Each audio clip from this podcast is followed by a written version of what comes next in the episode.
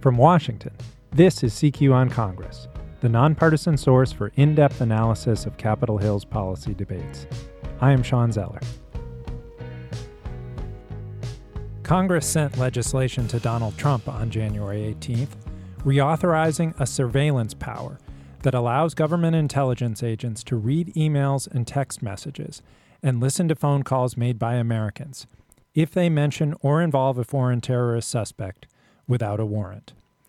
After years of backlash against post-9/11 surveillance authorities, the bill's passage in the House and Senate by overwhelming margins indicates that security hawks are back in charge. My guest today is Patrick Pexton, CQ's cybersecurity editor. Welcome, Pat. Thank you, Sean. Happy to be here. So, Pat, this was not nearly as controversial as expected. How did it go so easily for the security hawks? I think what happened here is that there are a lot of senators who are up for re-election who are running in states where Trump won, and they don't want to look like anything that is too dovish. So I think there were a lot of senators who voted for the FISA reauthorization to make sure that they are looking moderate enough to win re-election. I think that's the first thing that's going on there. And I think the second thing is that there are some changes in the Section 702 authorities, which allows the National Security Agency to spy abroad. And one of them made some of the pro-civil libertarians happy. It requires investigative agencies, mainly the FBI, to get a warrant from the FISA court judge. That's a secret court here in D.C. if they're going to use any evidence they find in there in a criminal case against anyone in the United States.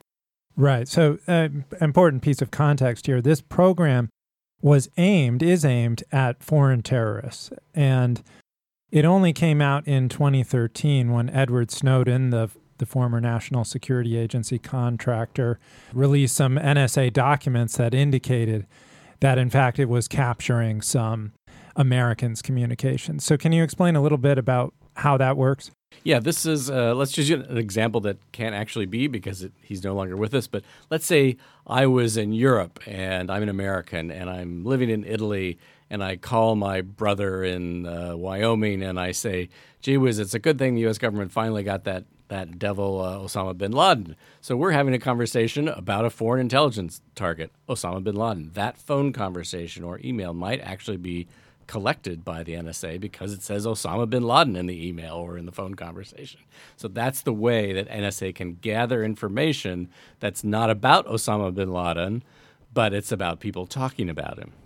And so after Edward Snowden released that information, it seemed that civil libertarians were making some headway in rolling back some of the surveillance authorities that were authorized after September 11th. This one in particular was authorized in a 2008 law. But there was another law, the Patriot Act, passed in 2001, that came up for reauthorization 3 years ago in 2015, and a program at the National Security Agency that allowed the agency to collect data about Americans' phone calls, the length of the calls, the numbers involved, but not the content, was up for renewal. And in that battle, the civil libertarians won. So that's why it's so surprising that there was this shift in 3 years' time between the civil libertarians and the security hawks. I mean, might it have something to do with the terrorist attacks we've seen in Europe and the United States in the intervening years? Yeah, I do think it has something to do with those. The Pentagon, the intelligence agencies are frequent visitors to Capitol Hill, telling people that the threat environment is among the worst they've ever seen it. I think that has an influence on the votes. But it is interesting. That 2015 vote was very important. It limited the ability of the National Security Agency to delve into the what's so-called metadata, which is the length, duration, addresses of email communications. That was a big victory for the civil libertarians, and a lot of people thought that the momentum was on their side, but clearly it was not in this vote, which in the end wasn't even all that close. Yeah, it was striking because in 2015, the House Judiciary Committee proposed a bill that said the NSA could no longer collect that phone metadata, and if they wanted to look at it, they had to get it from the phone companies, and they had to get a warrant before they got a peek.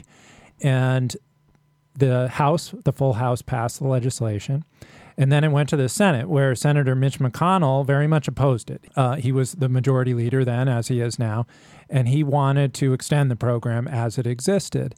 But he was overwhelmed by the civil libertarians on both sides of the aisle, people like Ron Wyden, the Democrat from Oregon, and Rand Paul, his fellow senator, Republican of Kentucky, as well as Mike Lee of Utah. And they basically forced him to accept that bill that had originated in the House Judiciary Committee. Now, this year it seemed like a very similar scenario was emerging. The House Judiciary Committee proposed a compromise bill. It went through the panel on bipartisan lines, but it never went to the House floor. Instead, the House went with a proposal created by the Intelligence Committee, which is generally much more sympathetic to the intelligence agencies. And so it was a complete shift. I was a bit surprised to see it. And I mean, did you get a sense of why the compromise didn't fly this year? Yeah, it was a bit of a surprise because the same characters, Rand Paul and Mike Lee and Ron Wyden, all were prepared to filibuster this bill in the Senate, but they never got the chance. Cloture came with 60 votes, which is the procedural move that cuts off debate, and they were left holding the bag. I'm a little surprised at this, but I do think Trump pushed very hard on this. So did the Director of National Intelligence, Dan Coats. He was sitting off the Senate floor during the cloture vote. All of the intelligence agencies were up lobbying senators and House members on this. And I think we don't know if there's any one specific thing that they're pointing to, the intelligence agencies, but we certainly got the impression that there's things that lawmakers aren't telling us about that gave them pause and pushed them to vote for this. Right. I mean, you mentioned Donald Trump, and his administration certainly has been very out front saying they wanted this program reauthorized. In fact, they wanted it reauthorized permanently. They didn't get that. It's a 6-year reauthorization. But there was a little drama in the lead up to the House vote, right, where President Trump tweeted something that caused some confusion about his opinion. Can you tell us about that? Yeah, Trump tweeted out really opposite of what he had been saying or what the White House had been saying maybe we ought to block the reauthorization because it was used by the Democrats, by President Obama, to bug the Trump campaign last year. And after about 30 minutes, that was retracted. Speaker Ryan called the president and said, "What are you doing?" And Trump more or less retracted that tweet, or at least didn't emphasize it in the hours and days afterwards. We should note that that tweet has really no substantiation in truth. The surveillance of the Russian ambassador during the Trump campaign is a normal thing that U.S. intelligence agencies have done for many, many years. They're always surveilling the official representatives of the Russian government. There's no substantiation to what Trump said in his tweet about Obama using the FISA Act to spy on the Trump campaign. It's a little unclear if Trump really understands the ins and outs of these laws, and I think that tweet was self-evident. And there was a little drama, too, in that Senate cloture vote. You mentioned it passed with 60, which was the minimum it needed. And there was a little discussion on the Senate floor in the final moments where one senator was in the middle of a scrum. Yes, there was a couple senators toward the end there. One is Senator McCaskill in Missouri, who is up for re-election. She voted for cloture in the end. She was the last vote in favor of it. She's a Democrat in Missouri undergoing a significant challenge from a Republican. Missouri went for Trump. So that was playing in her mind. And also, this reflects a new Senate. John McCain is absent. He's still battling brain cancer, which means the Republicans have one less vote and the Democrats have one more vote from Doug Jones in Alabama. So this makes a much closer Senate, and every vote is going to be closer going forward. So the cloture vote was the minimum. But in the final passage, it passed easily with 65 votes. So where does this leave us as far as Edward Snowden and his revelations? I mean, have we moved past that? Has the moment that led to for civil libertarians to have their say pass?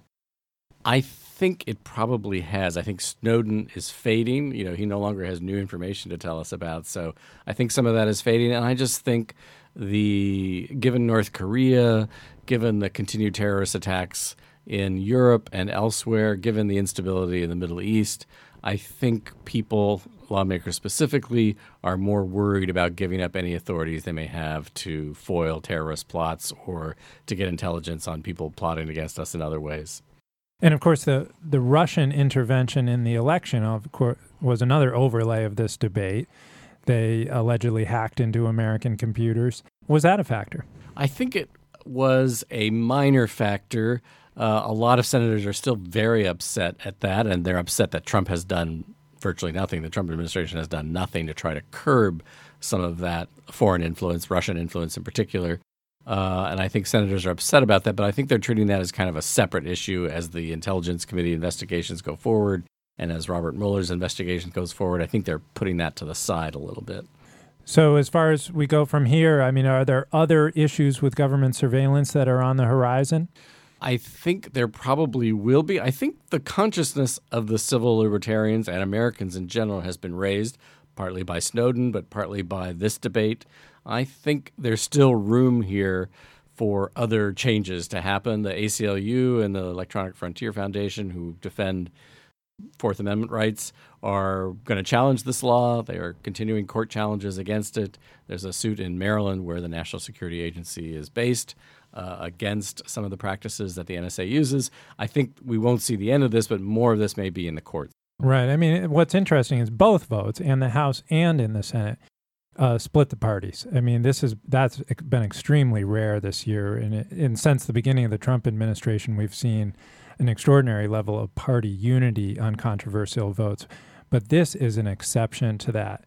You have Republicans, both in the House and Senate, who are civil libertarians as well as Democrats, and you have security hawks on both sides as well. So it seems like the coming election, could also have a big effect on the future of battles over surveillance. Very much so. I mean, this is one of the interesting things about the FISA debate is that you had everybody from Rand Paul, a true libertarian on the right, to Ron Wyden, a real liberal on the left in the Senate. And in the House Freedom Caucus doesn't really love this either, which is a group of pretty right-wing Republicans in the House. And they united with liberal Democrats on this. Yeah, I mean, in the House, you had players like Thomas Massie, a Republican from Kentucky who is very conservative, Justin Amash, a libertarian from Michigan, and even Jim Sensenbrenner, the author of the Patriot Act, a Republican from Wisconsin who's been in the House forever, who was very dismayed that the House Judiciary Bill, which would have added more in the way of warrant requirements, more restrictions, was cast aside. And this final bill that did pass, this final reauthorization, really cast aside what would have been some very significant protections in the House Judiciary Bill and in some of the wishes of the senators. There would have been warrants required at all times to search that database if it's going to touch on anything that would touch an American, a U.S. citizen, or a U.S. green card holder. Those were all dropped for this fairly mild provision now, which just the FBI has to get a FISA warrant from the FISA court if they decide to use any data they view in there for a criminal prosecution. That still doesn't mean they can't view it. They can view it. They can look at it, contemplate it, read it, whatever they want. They just can't use it in a criminal case without a warrant. Right. And then with that 6-year sunset, which they included, again, it will come up for debate. Yes. Well, thank you, Pat, for coming on the show. Appreciate it. You're welcome.